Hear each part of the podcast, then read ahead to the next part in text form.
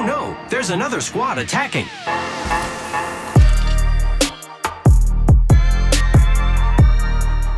Welcome to the third party, an Apex Legends podcast hosted by myself, Shay, and joined as always by my co-host Henry. Henry, how you doing, man?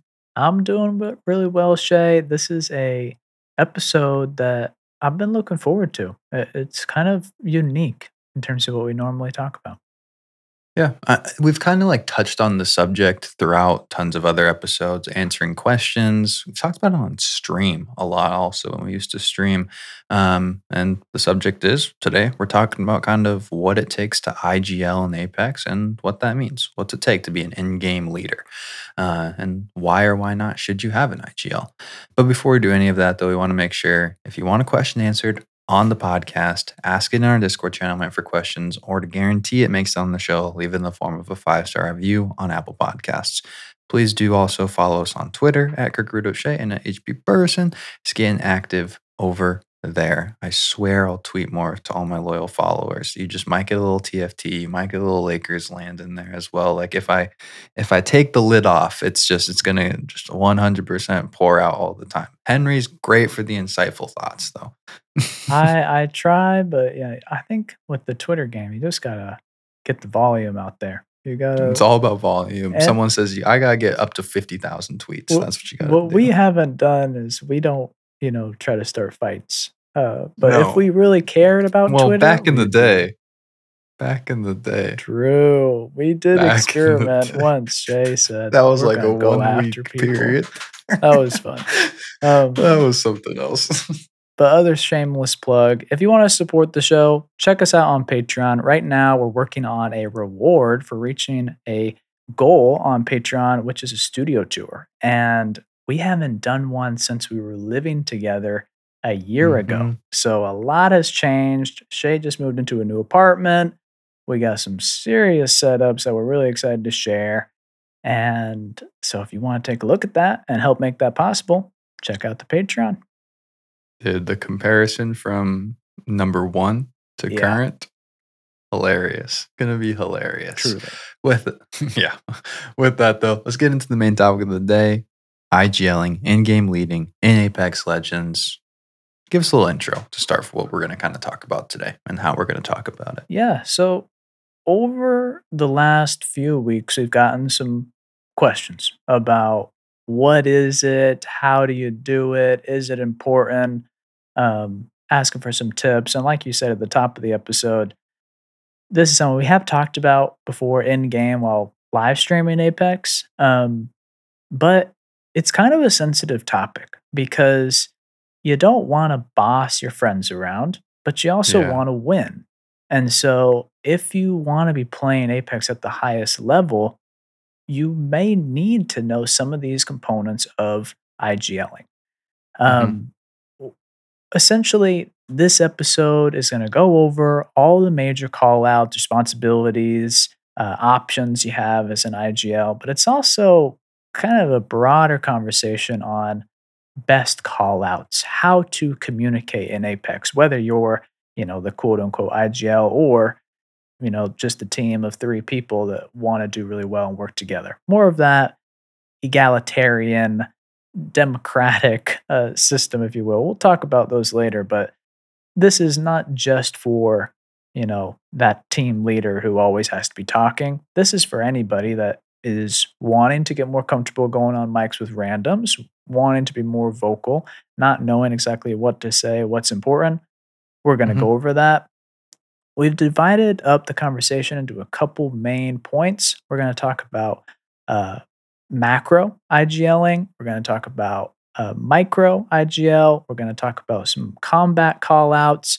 And then we're going to kind of talk more about what should an IGL be? Is it important? All that kind of uh, fluffy stuff, the more subjective uh, components of what it takes to lead a team in Apex. Yeah, I mean, what you will walk away from this is what we kind of always said about Apex team first game. And that's the number one priority. Operating under the guise of an IGL is one way to go about playing this game. There's good, there's bad. We'll talk about it all in this episode. It's going to be a ton of fun. Um, but yeah, I think we can dive right into it and kind of start with going over what does it mean to have a macro IGL? What does that look like? And why might someone opt to look at it from this perspective? Yeah. So, like high level macro IGL is going to be a few things. First off, rotations. I think a Mhm. main responsibility for any IGL at a top level is you are checking the map at least every ring close and you're pinging where the ideal rotation is. Now, when you are opening the map, what does that look like? What is an ideal rotation? Obviously, we have guides on all the maps. We've talked, you know, Mhm. at at length about how to traverse different uh, environments and high ground, low ground, buildings, no buildings. Um, but for the most part, as an IGL, you're looking at the map. You are looking for survey beacons, if that's relevant to your team. You're looking for high ground or power positions, depending on the map. You're also keeping in mind dangerous choke points that you want to avoid.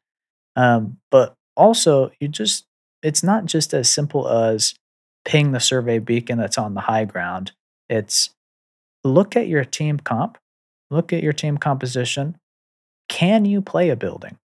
Or Mhm. Should you be playing in the open on the edge? Should you be going to the center of the ring or should you be staying on the outside? It varies a lot. If you have a caustic, then yeah, you can play one of those smaller, you know, one or two story buildings. But if you don't have a defensive legend and you're playing competitively or in ranked, it's very, very risky. So, those are kind of some nuanced rotational tips of what you should be looking for as an IGL. 100%. Yeah. And rotational tips are absolutely vital to success. We talk about rotations all the time. And one thing when you look at a macro IGL that I think it's nice to touch on is yes, this is also the, the an IGL is an in-game leader, but I also think you can have, you know, a, maybe a different IGL or multiple IGLs before the game. People Mhm. that are kind of planning what's going on. What team are we playing? What is our planned rotation? What do we do if something goes wrong? That's something Henry and I do a ton when we play. Is that Henry and I kind of come together and we're like, hey, we want to drop here, we want to rotate here. This is the game plan.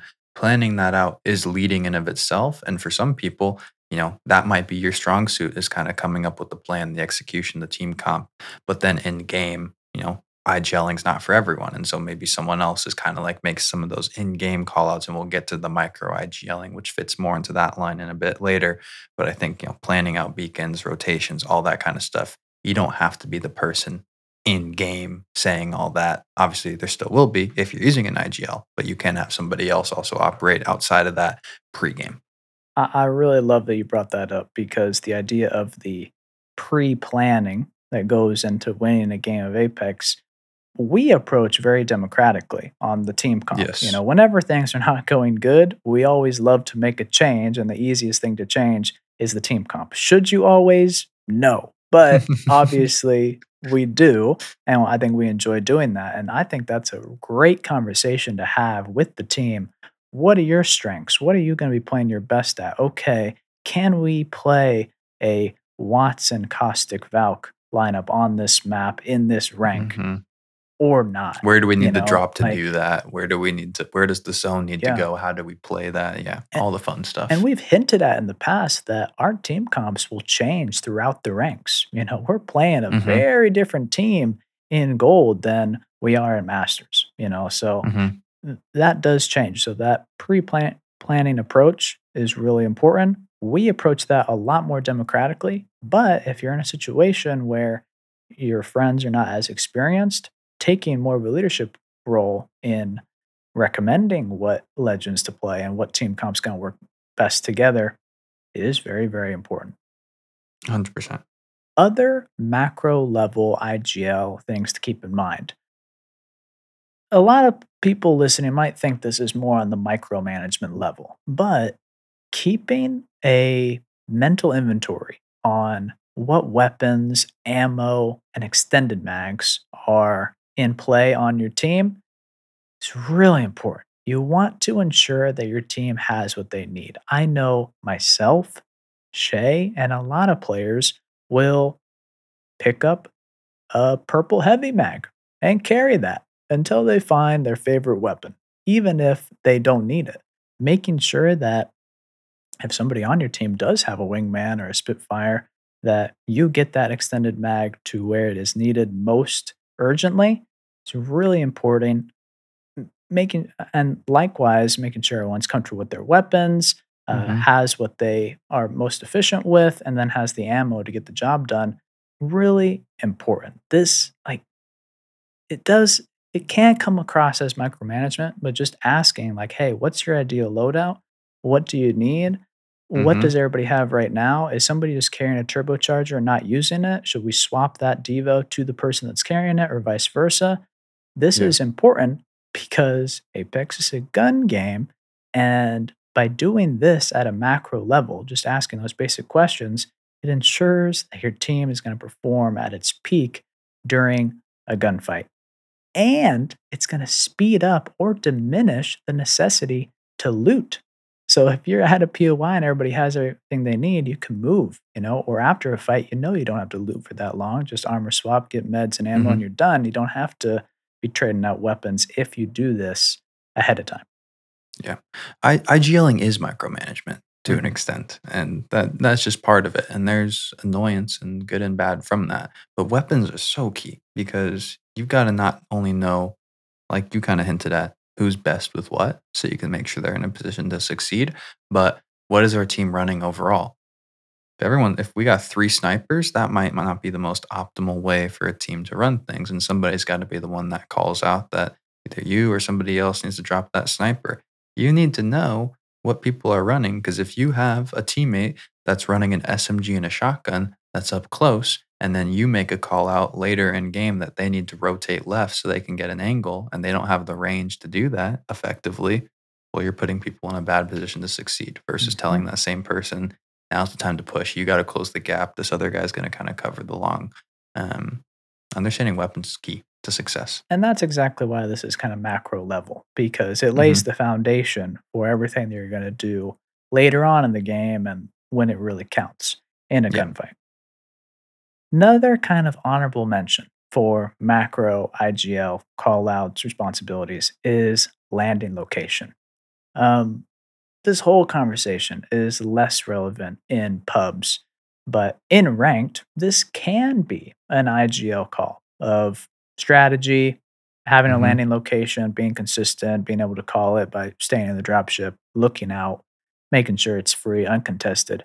However, since Jumpmaster is random, and as long as your team isn't landing into a situation where there's four other teams, it's highly contested, there's not going to be any weapons, landing location isn't critical. I, I I don't know if maybe I've changed my tune on that, but you can win a game from almost any situation. There is an ideal place, but as an IGL, you know, commanding and, you know, forcing randoms or your friends to land in a certain place probably isn't the best hill to die on because Yeah. at the end of the day, if you're playing rotations, if you have a good team comp, if you have a good grasp on the weapons, you're doing good call outs in combat, it probably isn't necessary to take control over the landing location. Especially when the goal is, generally speaking, at least that we advise to land uncontested. So Yeah. it doesn't really matter much. Yeah. If you are landing contested, hot dropping every single time, then going to the same spot has value in that you learn loot patterns and can be more efficient. But generally speaking, we say drop uncontested, and that's going to change every game. So yeah, like you said, no need to die on that hill. Um, combat though, you want to get into combat stuff? I do. Let's do it. So, there's two key components to focus on for callouts while in combat damage and knocks, and heals or reviving. hmm Basic framework of how to call out your damage and your knockdowns is legend, damage, and armor. For example, hmm Lifeline 60 blue. Pretty simple. You did 60 damage to Lifeline. She has blue armor. We then know that her armor isn't cracked, but it's almost there. Definitely worth taking shots at. hmm Or another example, Lifeline cracked blue. All right, we now know that likely we have a five second opportunity before that lifeline gets another 75 health and pops a bat. Mhm. Very critical. The timing, the value, really important because it's going to communicate should you push? Do we need to close the gap? Is it worth exposing ourselves Mhm. to win this fight? Did you do enough damage? Call out saying, you know, Gibraltar 10 red or 15 red caustic. Good call outs, that's fine. Not as critical. You want to be talking, you know, serious chunks of damage that Mm. make somebody make a decision. You know, they you can say focus caustic, they have Mhm. red. But until you start dealing a substantial amount of damage where somebody needs to act on that call out, Yeah. probably not necessary. Uh, uh, definitely on the damage front, 100%. I mean, I think there's value in saying, like, you know, obviously you want to identify the team comp when you're going up against them. So calling out, like, oh, you know, I, I- I see a Gibraltar, I see a Caustic. Like, that's one thing, but then you don't have Yep. to say each and every time you shoot them. And then, you know, if you do just touch the armor, like, truly, uh, we don't really call armors out unless it's extreme. So it's like, Yeah. if you touch somebody for 15 and it's a red, you can say, you know, caustic red or two red. So you know you're going up against like some heavily armored teams. Or on the flip end, if you hit somebody in their common, you can say, oh, a common on lifeline. You know, that's somebody we got to get down quickly. We love but you're probably you're out. probably not going to say anything as a blue or purple. So that's kind of like the lines I think to walk. I, I totally agree. Um, the other thing to mention when we're talking about damage and knocks is that recently, with the update to the kill feed, being able to call out legend and if their shields are cracked, huge, Huge. massive, massive, like just benefit to the entire team because yes, you should still communicate, but having that with randoms that maybe aren't on mic is so helpful, but it also just reinforces that trust that you really did Mhm. crack, you know, that lifeline, Mhm. that octane. And you you have so much more confidence in your communication, in your gunfights because of that feature. So that doesn't replace these good call Mhm. outs, but it really reinforces them. Um, I gotta say something before we move on to other stuff. The word one shot does not exist in the true gamer's Oh. vocabulary. Okay? That's that's my opinion. I don't think there is ever a one shot call out. Here's why. What does one shot mean? One shot with a wingman, one shot with a sniper, or one shot with, you know, a P2020 or an R9. There's such a range. It's not a good call out to know. Like I get it. Some people want to say one shot so you know that somebody is, you know, lower on the health. If you want to hit, if you hit somebody for flesh for like 60, one, you can say that. You can say 60 flesh, but you can also just say low. Just use the word low. So you are no longer held responsible for the horrible one shot call out. Henry, if you want to use one shot, feel free. I know you don't. No, I- I don't. And I think a lot of times you're it's a defense mechanism. You know, you, you just lost a big fight. You Yeah. want to say that it was so close. You want to say it was one shot. hmm It does more harm than good, though, I think is why it's important to try to avoid saying that because if you lose a gunfight, you get finished.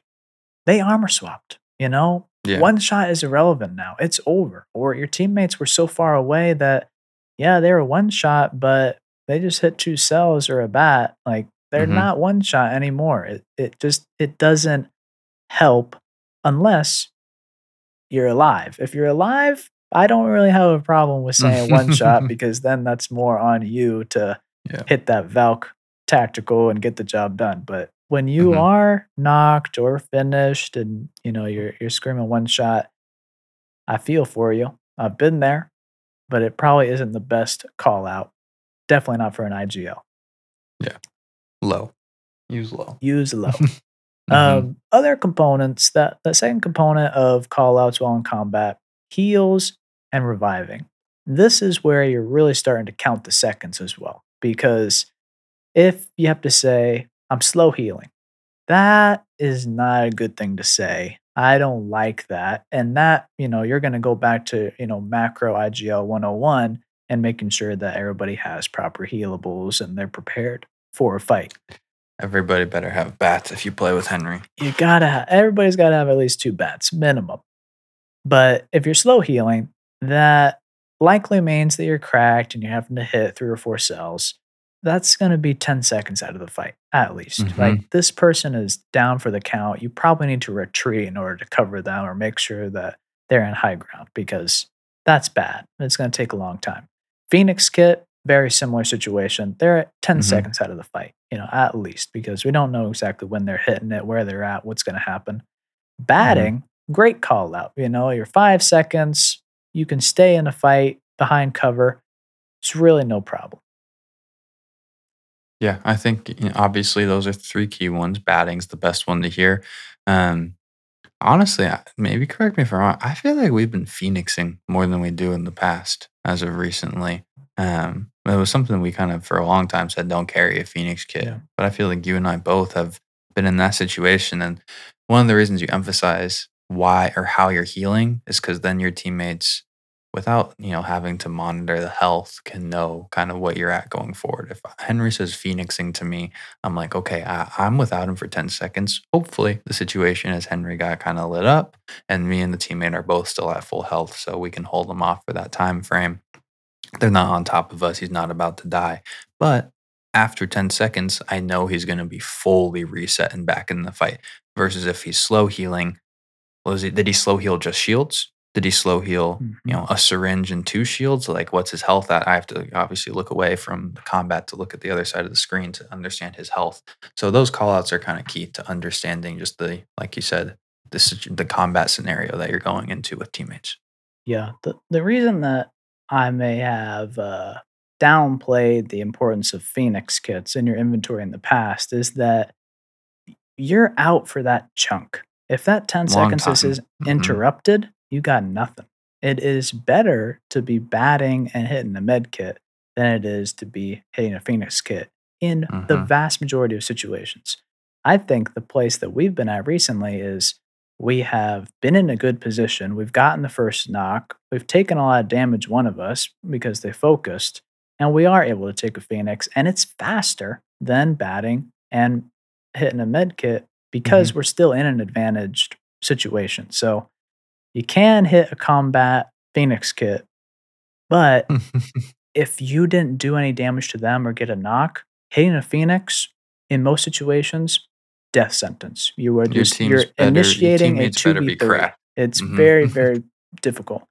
yeah But each of these callouts, the slow heals, the batting, the Phoenix kit, really critical to know because as the IGL, you need to be aware of what kind of basifier you have to work with.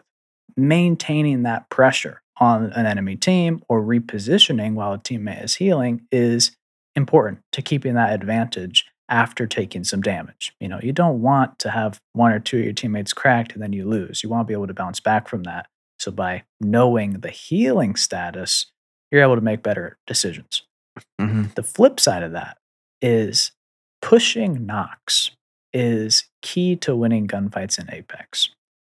A reset can happen so quickly with a variety Mhm. of teams. I would say the most teams that you're going to run into could have a Newcastle, a Lifeline, Gibraltar, Mirage, Bangalore, Caustic. All those options can very directly pull off an under pressure revival you do want to ensure that you and your teammates can secure a knockdown in a 3v3 situation so that you can all then collapse on that advantaged 3v2 even if you're not at mm-hmm. full health like the timing and the pushing is more important than the amount of hit points you have so keeping that in mind as a player and also an igl of well maybe i'm not at full shields or maybe i hit this bat but i I could take a syringe or a med kit.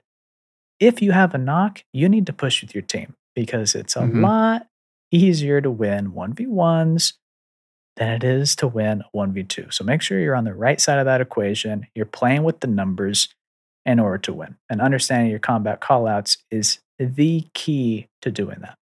Yeah, well said. I don't really have to build off that anymore. You hit the nail on the head there. Combat's key, though. You know, we so combat's key. That's how you're going to have success. This is obviously something that every player should do. But as the IGL, you need to make sure your teammates are doing this as well. You got to call them out for not doing these tasks that are absolutely crucial for success. Before we get into the rest of the episode, though, here's a quick word from our sponsors.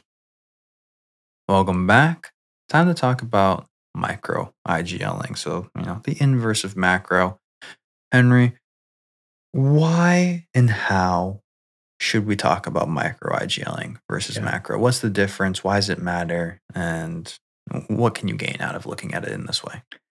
This is the more difficult uh, side of the IGLing, I think, because it's sensitive. You you Mhm. don't want to be bossy. You don't want to be nitpicking your other players or you know saying you're better than them. You know everything because Mhm. at the end of the day, an Apex being a mainly trios based game, different perspectives are going to have different information.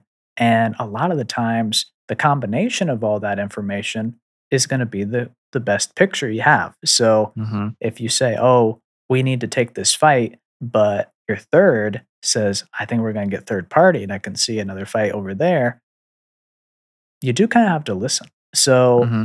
in terms of having that micro management, the micro leadership, you do have to be a little cautious that you don't get so far into the details that you're A, taking away from the fun from your Mhm. teammates, but B, losing out on a lot of information and a lot of knowledge because your one perspective in a BR where there's 60 players just can't be everything. It is, Yeah. to, I mean, we'll probably get to this in the conclusion, but Mm-hmm. being a perfect IGL is impossible. You know, you Yeah. have to rely on your teammates for more than just them hitting their shots. Mhm. So sharing that information is key. The, the IGL is in my head the person that takes in all the information Yep. and then makes the decision with that information. Totally. And in certain situations, when things are happening really fast, they're going to be the one kind of like where the buck stops with them. Like sometimes when you're in combat so fast, there isn't time to gather information from everyone, as valuable as it is. So at the end of the day, you're going to get value out of having one person that kind of makes the quick calls under pressure, for better or for worse, is something we'll talk about as well. Yeah. I mean, another name for an IGL is a shot caller. That's kind of what we Totally. referred to it a year or two ago. Um, Mhm. And yeah, I think exactly what you said. They're going to make the decisions, and it's going to be their fault at the end of the Mhm. day with the information that they have. Even though it's imperfect, it's always going to be imperfect, regardless if everybody's talking and has open communication. They are going to take that responsibility. Mm-hmm. But getting into what is micro IGLing? Is it important? First things Mhm. first, positivity over punishment. Congratulating those nice shots, the great uses of ultimates, etc.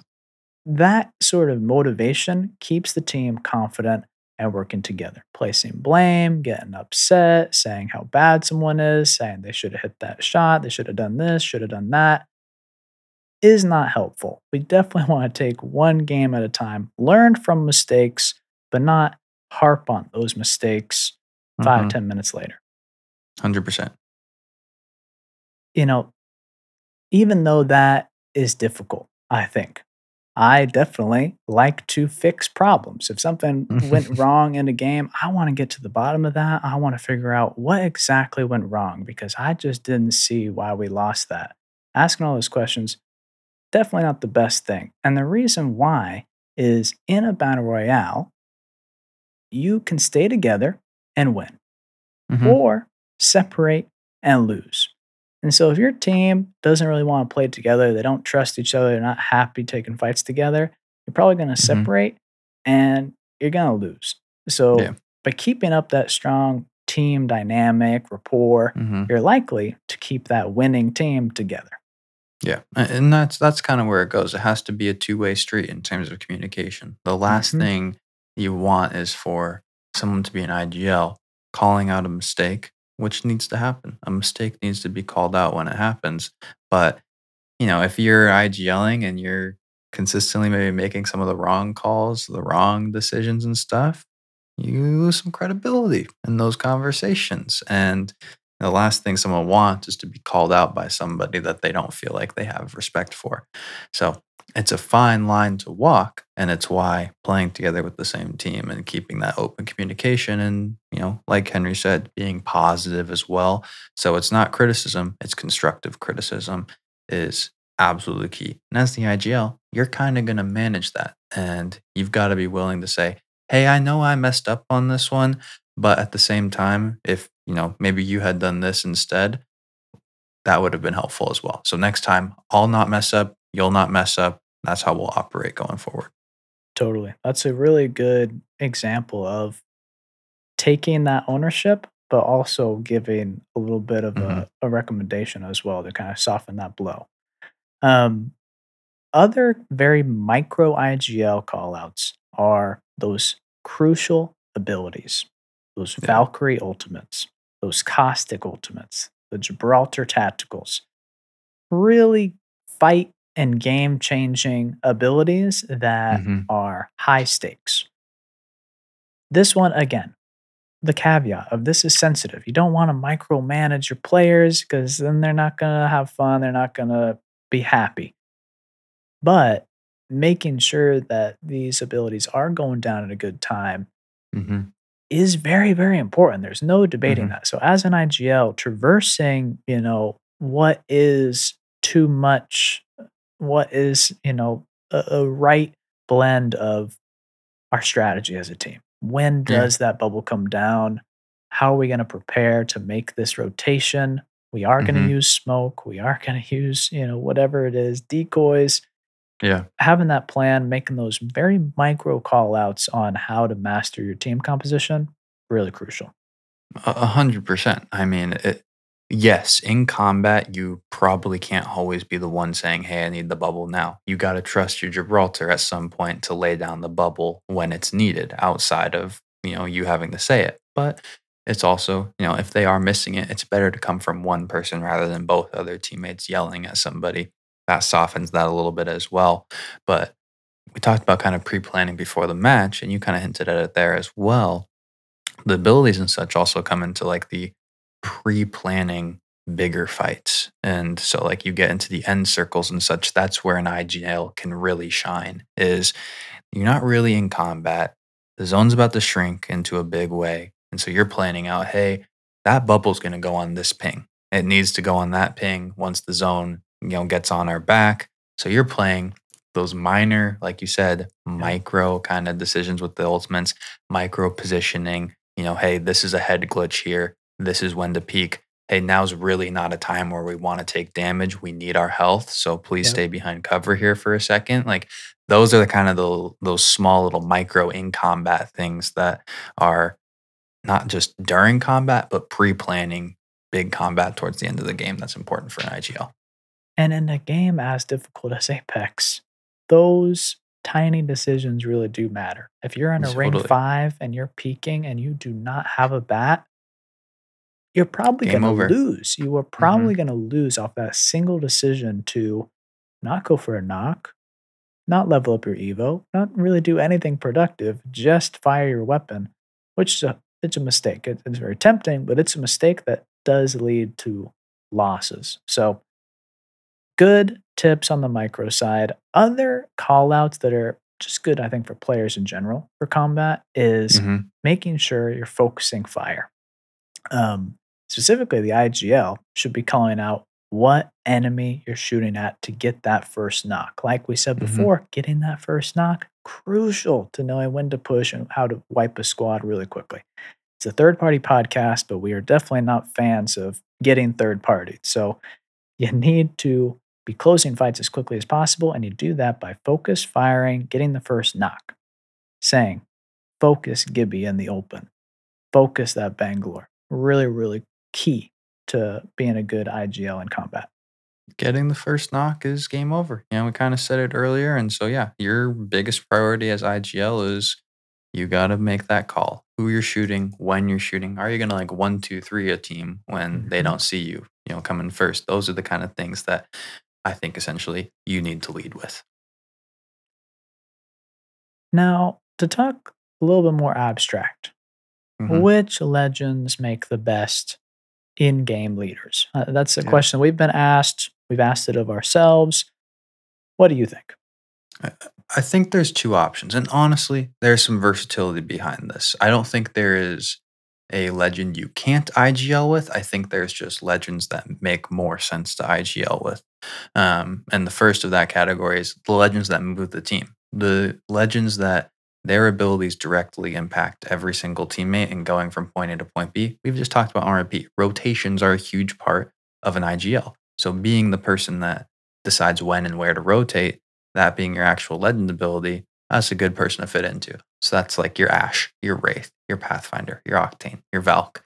Um, and honestly, with right now, Ash and Wraith kind of being those top two notable IGLs for the esports scenes. Wraith, I think, or sorry, Valk, I think, fits into the IGL category, but a lot of times you're playing Valk with an Ash, you're playing Valk with a Wraith, yeah. and a lot of times, you know, I think Ash is the perfect case of an she IGL is. where it's like it's instantaneous, a big decision that has to be made with the ability. And so whoever is making that decision needs to be the one that's leading the team. You can't have someone saying, Hey, I need you to Ash over there in this moment. It has to be this quick moment. And that's why that character fits being an IGL. Totally. It's almost impossible to be an IGL over an Ash just because yeah. it's such a reactive, such a hard, fast ability that most the entire team that you have to. I. I believe that Valk can make a really fantastic IGL, but since her ultimate is normally going to be used uh, preemptively before you get into a high intense situation, it's not a deal breaker. Um, yeah. But like you said before, it's not crucial to mm-hmm. to have your legend dictate your role on the team as an IGL or not. Yeah, I think the other category, and Valk can come into this category as well, is legends that provide kind of the macro intel for the team, and that's you know, Bloodhound. And I think to an extent, you could make an argument for Crypto as an IGL in theory. I think that's a lot more theory crafting than just the straight up other stuff. But the people that see the battlefield for the team on their terms that can then make the decisions. Uh, you know, Dezignful, he's one of the best IGLs in Apex, and he's notoriously been a Bloodhound IGL for a very long time. Uh, so it's definitely doable in that category as well. I think legends that move the team are obviously, you know, that makes the most sense. But then that intel kind of can come in as a second option. But to re- further reinforce, yeah, it's not like a completely necessary thing to have the IGL be on some certain characters. And what is the like fundamental responsibility of an IGL on a team? Yeah. Uh, we've touched on it throughout this episode. In my opinion, the in game leader, at the end of the day, they are, like we've kind of said, the shot caller. They're the person that calls out rotations, pushing, and any decisions that really need to be made in Apex in the moment. And they act as the clear tiebreaker like we said, taking in everyone's information and making a decision with that. And if two people are split on what to do, the IGL, they're the ones that, you know, make that decision at the end of the day for better or for worse. And what's most important about that is making clear and decisive call outs. You can't be thinking about, oh, I don't know if I want to do this. I don't know if I want to do that. You have to make the decisions. And then, most importantly, you have to own up to mistakes when they happen to keep everyone happy. And mistakes will happen. It happens for the best IGLs in the world still. Like they'll like you kind of hinted at, nobody's perfect. So there are benefits to IGLing and having kind of a person to lead during the game, but that person can't be above the law. You know, they got to be a man of the people still. Uh, and that's what an IGLing is, in my opinion. It's that clear. I couldn't say it better myself. Eh, when you think about it from a numbers perspective, even the best people in the game are losing nine out of 10 games. Mm-hmm. Like there's a few, there's a handful of people that are able to win 20% of their games. But even the best of the best probably have an average win rate of about 10%. So nine out of 10, you're losing. But we're talking about all the good things about IGL. Mm-hmm, mm-hmm. How do you do it? Why do you do it? How to perfect it? But what are the flaws of having an in-game leader?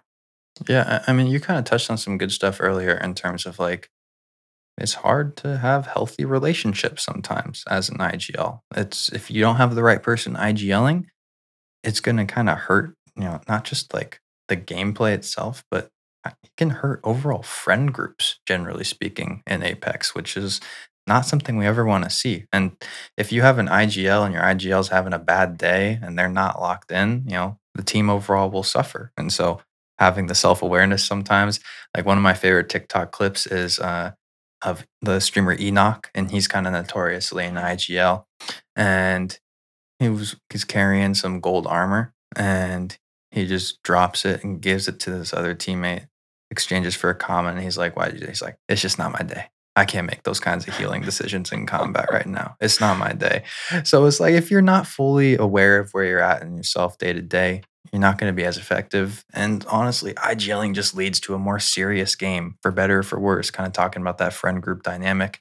If someone's operating as an igl that's just naturally going to lead into like, hey, this is ranked, this is more serious, and you know, that's good and bad. It's not always the best for just having fun in pubs. Someone like we've kind of said, micromanaging you throughout the course of the game. Totally, I I think that's a good point. And just to piggyback a little bit, you don't need to have an IGL. You know, you can be having good team callouts without it. Um, but if say you were to have an IGL, or maybe you weren't, like what are some frameworks for team roles? You know, we have the the three legends. Every team's Mm-hmm, gonna have mm-hmm. three legends, but can there be different roles outside of just that in-game leader? Yeah, and we we did a full team roles episode, I think, a, a while back as well, and so this is kind of just a a build off of that, and we've split it into three functions. And you gave a great comparison as we were breaking down this episode on behind the scenes of it's not necessary because you know, like you go play pickup basketball, you can have three centers play on the same team, but where you see the most out of team roles is in highly competitive environments. Now you're kind of breaking things up and maximizing it. The IGL strategist that kind of fits into one person. Um, you know, it's just like we've said all day. That's the IGL. Fragger, entry fragger is what I see a lot of people liking to call it. That's notoriously kind of the person that's really, really skilled with their weapons. And I think it's funny, but there truly is a connotation in relation to the entry fragger is normally so focused on combat. They don't normally IGL as well because all they can focus about is killing and shooting straight. And I love those people. And I would say we have an entry fragger on our team between It's the, you know, on our, and it's a dream. It's great. I love having an entry fragger. And then the anchor, your support, you know, whatever you kind of want to call it, your third, you know, like we got like jack of all trades kind of in here, the person that fills the gaps in any other way, shape, or form. Maybe this is your defensive legend. This is your Gibraltar. Also, the person that pulls off revives, the person that uh, is kind of holding down the fort at the end of the game, closing out combats, mm, that kind of stuff. I mean, what else? What are your thoughts on team roles as a construct? I think that in a hero shooter like Apex, the legends really line you up for those roles pretty evenly. Having that fragger, that really skilled gunfighter is awesome. Having the IGL is great. That third role, though, is definitely hard to pin down because as that support or that helper, you're finishing, you know, kills. You're you're helping by shooting. Maybe not the first in, but you're definitely getting kills as this, you know, quote unquote support role. But you're also might you might be responsible for that Loba ultimate or the survey beacon or fences or bloodhound scans or smokes, you know. So that kind of third is we also call it a flex role. So there's Totally. a lot of options um, in kind of defining where your skill set is best fulfilled on a team, like in Apex. But Mhm. that's definitely a really good starting spot. Yeah, I think for sure. To kind of wrap things up, though, you know, IGLing is a part of Apex Legends. If you want to learn how to IGL, in my opinion, the best thing to do is watch IGLs, to see how they think. You know, Hal, Sweet, Dezignful, three of the best IGLs. Their pro play is not going to translate to pubs all the time, but it's still great to kind of see how they learn and think about the game. And outside of Hal, maybe how they communicate. Yeah, totally. It, in a BR, mastering those rotations, I think, is the hardest thing. You know, the takeaways from this episode, those call outs, you know, those responsibilities, that team motivation and communication are, you know, I think you can pick those up and apply them pretty quickly. But mastering rotations, reacting to different situations, that's what just takes the reps. And you're going to get that from learning and mm-hmm. watching, but also by playing. Totally. Yeah. That's going to wrap things up for us today, though. Fun episode. Make sure you hit the plus on Apple, follow us on Spotify, and check out the Discord via the link in the description. Thanks so much for listening to the third party podcast. We'll catch you next time. Peace. Hey now, another squad coming in. Boom! Whole squad down. Hey, brother, not today. Maybe tomorrow.